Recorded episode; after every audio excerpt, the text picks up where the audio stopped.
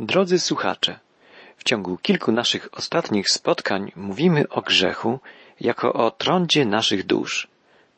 Gdy patrzymy dookoła, widzimy, że grzech niszczy współczesne społeczeństwo jak nieuleczalna choroba.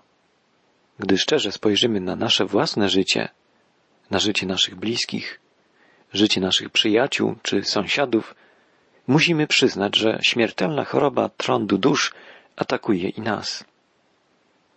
W 13 rozdziale Księgi Kapłańskiej, skąd czerpiemy obrazy symbolicznie ukazujące nam rozmiar naszej grzeszności, czytamy w wersetach od 12 takie słowa. Jeżeli zaś trąd mocno kwitnie na skórze i okrywa całą skórę od stóp do głowy, gdziekolwiek spojrzą oczy kapłana, i kapłan stwierdzi, że trąd okrywa całe ciało tamtego, w takim razie uzna go za czystego, cały stał się biały, a więc jest czysty. Jednak w dniu, w którym się ukaże na nim żywe mięso, będzie nieczysty. Kapłan zobaczy żywe mięso i uzna go za nieczystego. Żywe mięso jest nieczyste, to jest trąd. Jeżeli jednak żywe mięso stanie się znowu białe, to chory przyjdzie do kapłana. Kapłan go obejrzy i stwierdzi, że znaki stały się białe i uzna go za czystego. Tutaj czytamy o pewnym aspekcie zastarzałej choroby. Mimo że całe ciało okrywa trąd, chory nie jest pozbawiony nadziei. Po odpadnięciu strupów jego ciało jest białe i może się okazać, że został on uzdrowiony, jeśli nie pojawią się świeże objawy trądu. Co to oznacza w wymiarach duchowych? Oznacza to, że żaden grzesznik nie znajduje się w sytuacji beznadziejnej. Prorok Izajasz woła: chodźcie więc, a będziemy się prawować, mówi Pan. Choć wasze grzechy będą czerwone jak szkarłat, jak śnieg zbieleją. Choć będą czerwone jak purpura, staną się białe jak wełna. Zauważmy, że decydującym symptomem choroby jest pojawienie się żywego mięsa, żywego ciała. Biblia wiele razy mówi o ciele. Już w Księdze Genezis czytamy: i spojrzał Bóg na ziemię, a oto była skażona, gdyż wszelkie ciało skaziło drogę swoją na ziemi. Apostoł Paweł pisze w liście do Rzymian w 7 rozdziale: wiem, że nie mieszka we mnie, to jest w ciele moim, dobro. Mam bowiem zawsze dobrą wolę, ale wykonania tego, co dobre, brak. W liście do Efezjan czytamy: i my wszyscy żyliśmy niegdyś w pożądliwościach ciała naszego, ulegając woli ciała i zmysłów. Jest więc oczywiste, że w Biblii ciało symbolizuje starą naturę człowieka. Gdy daje ona znać o sobie, Bóg musi ją potępić. Uczynki ciała nigdy nie mogą zadowolić Boga. Tylko to, co zdarza się w naszym życiu za sprawą Ducha Świętego, jest Bogu miłe. Dalej czytamy od 18 wiersza. Jeżeli na czyimś ciele, na skórze pojawi się wrzód i zostanie uleczony, ale na miejscu wrzodu będzie biały nabrzmienie albo plama biało-czerwonawa, to ukaże się kapłanowi. Kapłan obejrzy go. Jeżeli stwierdzi, że ta plama jest jak gdyby wklęśnięta w stosunku do otaczającej skóry i że włosy na niej stały się białe, uzna go za nieczystego. To jest plaga trądu, która zakwitła na wrzodzie. Jeżeli jednak kapłan stwierdzi, że tam nie ma białych włosów i że ta plama nie jest wklęśnięta w stosunku do otaczającej skóry i że ona jest matowa, to kapłan odosobni go na 7 dni. Jeżeli ona rzeczywiście rozszerzy się na skórze, to kapłan uzna go za nieczystego. Jest to plaga trądu. Jeżeli jednak ta plama pozostanie bez zmiany i nie rozszerzy się, jest to blizna po wrzodzie. Kapłan uzna go za czystego. Ten fragment opisuje przypadek, gdy pojawia się niebezpieczeństwo rozwinięcia się trądu w miejscu, gdzie występowały na skórze wrzody. Jest to podobny proces, jak rozwinięcie się raka z małego zranienia. Zawsze w naszym życiu istnieje niebezpieczeństwo, że stare grzechy, skłonności, z którymi zerwaliśmy, na nowo odżyją, albo spowodują pojawienie się tendencji do jeszcze gorszego postępowania w danej dziedzinie. Czasem osoba, która nawraca się i doznaje uwolnienia ze złego nawyku czy nałogu, po kilku latach wyznaje, że ma w tej dziedzinie wielkie problemy. Stara natura daje znać o sobie. Nie powinniśmy wtedy potępiać czy osądzać takiego człowieka, ale pomóc mu w przezwyciężeniu jego słabości. Każdy z nas przez całe życie potrzebuje poddawania się działaniu Ducha Świętego, żeby nasza stara natura obumierała, aby nasze ja zanikało, a nowa natura kształtowana przez Jezusa Chrystusa rozwijała się i manifestowała w naszym postępowaniu, w naszych słowach, myślach i uczuciach. Dalej czytamy od 24 wiersza. Jeżeli kto ma na swej skórze oparzeliznę i jeżeli na tej oparzeliźnie uformuje się plama czerwonawa lub biała, to kapłan go obejrzy. Jeżeli stwierdzi, że włosy na plamie pobielały i że wydaje się ona wklęśnięta w stosunku do otaczającej skóry, jest to trąd, który zakwitł na oparzeliźnie. Kapłan uzna go za nieczystego. Jest to plaga trądu. Jeżeli jednak kapłan stwierdzi, że nie ma na plamie białych włosów i że nie jest ona wklęśnięta w stosunku do otaczającej skóry i że jest matowa, to kapłan odosobni go na 7 dni.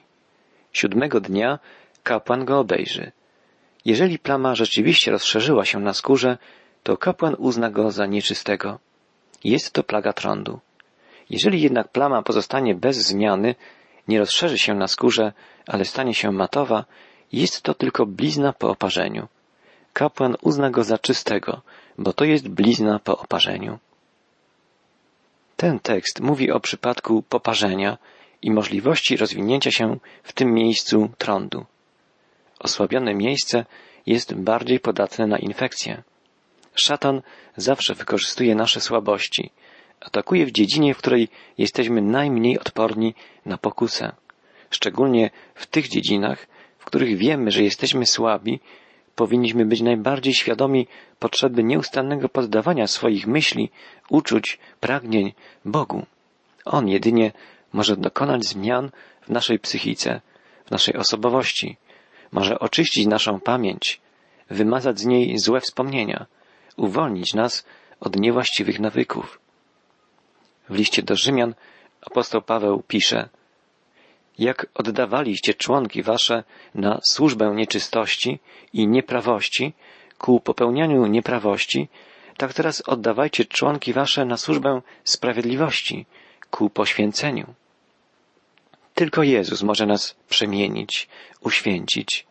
Apostoł Paweł, pisząc do Koryntian, wyznał: umartwiam ciało moje i ujarzmiam, abym przypadkiem, będąc zwiastunem dla innych, sam nie był odrzucony. Tak, każdy z nas musi być świadomy swojej słabości, musi ciągle poddawać się Bożemu procesowi uświęcania. Jeżeli na głowie lub brodzie mężczyzny, czytamy dalej, albo kobiety będzie chore miejsce, kapłan obejrzy to miejsce. Jeżeli stwierdzi, że ono jest wklęśnięte w stosunku do otaczającej skóry i że włosy na nim stały się żółte i cienkie, to kapłan uzna go za nieczystego. Jest to grzybica. Jest to trąd głowy lub brody. Objawy trądu mogą wystąpić w każdym miejscu ciała człowieka. Jeśli jest to głowa lub broda porośnięta włosami, objawy choroby mogą być przez jakiś czas niezauważone. Człowiek, u którego odkryto zmiany w kolorze włosów porastających z atakowane miejsca, musi być poddany obserwacji. Pierwszym symptomem trądu są pożółkłe, cienkie włosy i wklęśnięcie skóry. Grzech czasami atakuje Kościół, czyli ciało Chrystusa, w szczególnych miejscach. Przywódcy Kościoła, kaznodzieje, katecheci, misjonarze, wszyscy oni są narażeni na ataki grzechu, w takim samym, jeśli nie większym stopniu, jak wszyscy inni. Atak na głowę, czyli na ludzi kierujących ciałem Chrystusa, Kościołem, jest szczególnie niebezpieczny, bo jeśli będzie uwieńczony sukcesem, sparaliżuje funkcjonowanie całego ciała. Znaną prawdą jest, iż owce rozpierzchają się bez pasterza. To biblijna prawda. W dokonywaniu ocen i osądów w takich sytuacjach musimy być szczególnie ostrożni. Dalej od 31 wiersza 13 rozdziału Księgi Kapłańskiej czytamy: jeżeli kapłan, oglądając miejsce zdradzające objawy grzybicy, stwierdzi, że nie jest ono wklęśnięte w stosunku do otaczającej skóry, lecz nie ma na nim czarnych włosów, to kapłan odosobni podejrzanego o grzybicę na 7 dni. Potem 7 dnia kapłan obejrzy chorego. Jeżeli stwierdzi, że grzybica nie rozszerzyła się, że nie ma na niej żółtych włosów i że chore miejsce nie jest wklęśnięte w stosunku do otaczającej skóry, to chory ogoli się, ale nie ogoli miejsca zdradzającego objawy grzybicy. Potem kapłan znowu odosobni człowieka podejrzanego o grzybicę na 7 dni. 7 dnia kapłan obejrzy chore miejsce. Jeżeli stwierdzi, że grzybica nie rozszerzyła się na skórze i że chore miejsce nie jest wklęśnięte w stosunku do otaczającej skóry, kapłan uzna go za czystego. Wypierze on ubranie i będzie czysty.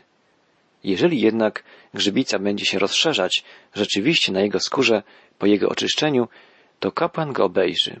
Jeśli stwierdzi, że grzybica rozszerzyła się na skórze, to nie potrzebuje szukać żółtych włosów. Jest on nieczysty. Ale jeżeli w jego oczach grzybica pozostanie bez zmiany i czarne włosy będą rosnąć na tym miejscu, to znaczy, że grzybica została uleczona. Jest on czysty i kapłan uzna go za czystego. Postępowanie cechuje w tym przypadku wielka ostrożność i cierpliwość. Okres 7-dniowej kwarantanny może być powtarzany. Nie można podejmować żadnych pochopnych decyzji. To wskazuje na potrzebę bardzo głębokiego rozważenia i sprawdzania faktów, zanim stwierdzimy, że ktoś z przywódców Kościoła powinien być napominany czy usunięty. Pamiętajmy, by nie krytykować, nie potępiać zbyt pochopnie. Nie tylko przywódców Kościoła, ale każdego z członków Kościoła. Dalej w 38 i 9 wierszu czytamy: jeżeli u mężczyzny lub kobiety ukaże się na skórze wiele białych plam, jeżeli kapłan stwierdzi, że na ich skórze są białe plamy matowe, jest to tylko pokrzywka, która zakwitła na skórze. Taki człowiek jest czysty. Te i następne wiersze mówią o tym, że pokrzywka czy wyłysienie nie muszą być objawami trądu. Jeżeli u kogoś głowa wyłysieje, to jest on łysy i jest czysty. Jeżeli u kogoś czoło wyłysieje, jest on na pół łysy i także jest czysty, czytamy. Ale jeżeli na łysinie albo na łysiejącym czole ukaże się plama biało-czerwonawa, jest to trąd, który zakwitł na łysinie lub na łysiejącym czole. Jeżeli więc kapłan stwierdzi u niego chorobliwe nabrzmienie biało-czerwonawe na łysinie lub na łysiejącym czole, podobne do trądu na skórze ciała, jest to człowiek trędowaty, jest on nieczysty. Kapłan uzna go za nieczystego. Jego choroba jest na głowie. Pokrzywka, wyrzuty na skórze czy wyłysienie mogą wynikać z różnych przyczyn. Nie możemy nigdy oceniać pochopnie ludzi po ich wyglądzie czy postępowaniu. Musimy zastanawiać się głębiej nad ich motywami, próbować zrozumieć, dlaczego postępują czy wyglądają tak, a nie inaczej. Starajmy się lepiej poznać ludzi i motywy ich działań, zamiast oskarżać i potępiać ich postępowanie zbyt pochopnie. Trędowaty, który podlega tej chorobie, czytamy dalej, będzie miał rozerwane szaty, włosy w nieładzie, brodę zasłoniętą i będzie wołał: nieczysty, nieczysty. Wygląd zewnętrzny trędowatego miał odstraszać ludzi, których mógł on przypadkiem napotkać. Trąd jest bowiem chorobą, którą można zarazić się przez kontakt. Grzesznik jest osobą roznoszącą chorobę grzechu wszędzie, gdzie przebywa. Przenosi ją na innych, bo grzech jest zaraźliwy. Pomyślmy chociażby o ojcach, którzy złym przykładem życia pociągają za sobą synów. Ich grzechy często dziedziczone są przez całe pokolenia. Przez cały czas trwania tej choroby będzie nieczysty, czytamy dalej. Będzie mieszkał w odosobnieniu. Jego mieszkanie będzie poza obozem. Wielu ludzi żyjących w grzechu pociesza się, że w piekle będą mieć liczną i wesołą kompanię. Zauważmy, że trędowaty jest samotny, jest oddzielony, odizolowany od wszystkich. Trąd mógł być przenoszony również poprzez ubranie. Tekst ten wyszczególnia różne rodzaje materiałów. Niezależnie od tego, z jakiego gatunku tkaniny zrobione są ubrania, jakiej jakości czy urody są szaty, którymi zdobi się człowiek, trąd może zainfekować je i być przenoszony na nich. Jest to ważna dla nas lekcja. Biblia mówi, że sprawiedliwość ludzka jest jak splugawiona szata. Wszystko, co czyni grzesznik, nawet wszystko, czego dotyka, jest nieczyste, w sensie duchowym. Nawet ubrania zainfekowane bardzo nieznacznie musiały być prane. Rozprzestrzenianie się zarazy grzechu jest niebezpieczeństwem stale występującym i grożącym zniszczeniem. My stale jesteśmy nieczystymi z powodu grzechu i potrzebujemy ciągłego oczyszczania. Tylko Bóg może wyprać nasze brudne szaty. Wiemy, że w Jego Królestwie otrzymamy całkiem nowe szaty, nowe ciała i nowe imiona. Kończymy już lekturę 13 rozdziału Księgi Kapłańskiej. 14 rozdział 3 Księgi Mojżeszowej kontynuuje tematykę związaną z chorobą trądu. Mojżesz opisuje tu postępowanie w przypadkach, gdy trędowaty zostaje uzdrowiony. Rozdział 14 nie zawiera recepty czy opisu lekarstwa lub procesu leczenia chorych na trąd stosowanego w tamtych czasach. Opisuje tylko ceremoniał oczyszczenia rytualnego, następującego po uleczeniu z choroby. Wiemy, że chorych na trąd leczono i że były przypadki uzdrowień na wskutek stosowania ówczesnych środków medycznych, jak też przypadki uzdrowień ponadnaturalnych. Biblia nie przedstawia trądu jako choroby nieuleczalnej. Przedstawia ją jako chorobę, która zagraża bardzo poważnie życiu, chorobę okropną, ucząc na jej przykładzie wielu ważnych prawd duchowych. Rozdział 14 wnosi więcej światła i nadziei w mroczny świat trędowatych. Ceremoniał oczyszczenia człowieka uznanego przez kapłana za uzdrowionego jest symbolicznym obrazem procesu oczyszczenia i uświęcenia grzesznika. Przeczytajmy 3 pierwsze wiersze 14 rozdziału. Następnie powiedział Pan do Mojżesza: to jest prawo dotyczące trędowatego w dniu jego oczyszczenia. Będzie przyprowadzony do kapłana, a kapłan wyjdzie poza obóz. Jeżeli kapłan stwierdzi, że trędowaty został uzdrowiony z choroby trądu, to kapłan każe, żeby ten, który ma być oczyszczony, przyniósł 2 ptaki żywe. Dalej następuje opis całej ceremonii, ale dzisiaj zastanówmy się nad tymi pierwszymi słowami 14 rozdziału. Widzimy, że kapłan wychodzi poza obóz, nie po to, żeby leczyć trędowatego, ale by stwierdzić, że jest on uzdrowiony. Czytamy, że jest to prawo dotyczące trędowatego w dniu jego oczyszczenia, czyli w dniu uznania go za czystego. Rytuał oczyszczenia obrzędowego jest ściśle określony. Kapłan uznał kiedyś tego chorego człowieka za nieczystego i teraz musi ogłosić, że jest on czysty. Kapłan musi wyjść poza obóz, tam gdzie przebywa trędowaty. Chory nigdy nie ośmieliłby się przyjść do obozu, pomiędzy ludzi. Nie wolno mu tego czynić. Mamy tu obraz działania naszego arcykapłana, Jezusa. Zszedł on z niebios w świat grzechu, by wyjść ku ludziom porażonym trądem dusz. Drogi słuchaczu, ani ty, ani ja nie możemy pójść do niebiańskiego obozu jako trędowaci. Wpierw nasz kapłan najwyższy musi dokonać naszego oczyszczenia. W liście do Hebrajczyków czytamy: widzimy tego, który na krótko uczyniony został mniejszym od aniołów, Jezusa, bo przecież ujmuje się on nie za aniołami, lecz za potomstwem Abrahama. Dlatego musiał we wszystkim upodobnić się do braci, aby mógł zostać miłosiernym i wiernym arcykapłanem przed Bogiem dla przebłagania go za grzechy ludu. Najwyższy kapłan porzucił chwałę niebios, by wyjść ku grzesznikowi.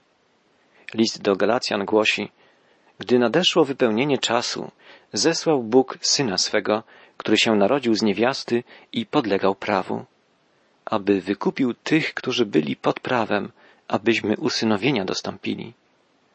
Musimy tu podkreślić, że Jezus ciągle przychodzi do grzesznika i pragnie go oczyścić. W Księdze Apokalipsy czytamy słowa Jezusa: oto stoję u drzwi i kołaczę. Jeśli ktoś usłyszy głos mój i otworzy drzwi, wstąpię do niego i będę z nim wieczerzał, a on ze mną. Jezus zapewnia nas, że pragnie oczyścić z grzechu każdego z nas. Apostoł Jan podkreśla w swoim liście, że krew Jezusa Chrystusa oczyszcza nas z wszelkiego grzechu. Jedyną rzeczą, na którą Pan oczekuje, jest to, byśmy otwarli drzwi naszego serca i pozwolili Mu na dokonanie w nas gruntownej przemiany. On chce zaprosić nas do stołu zbawienia, żebyśmy wieczerzali z Nim i ucztowali, byśmy cieszyli się społecznością z Nim, możliwością trwania w bliskiej, osobistej więzi z Nim. Jakże wspaniała to rzeczywistość na dziś i jak wspaniała perspektywa na wieczność. Radosne przebywanie u boku Zbawiciela.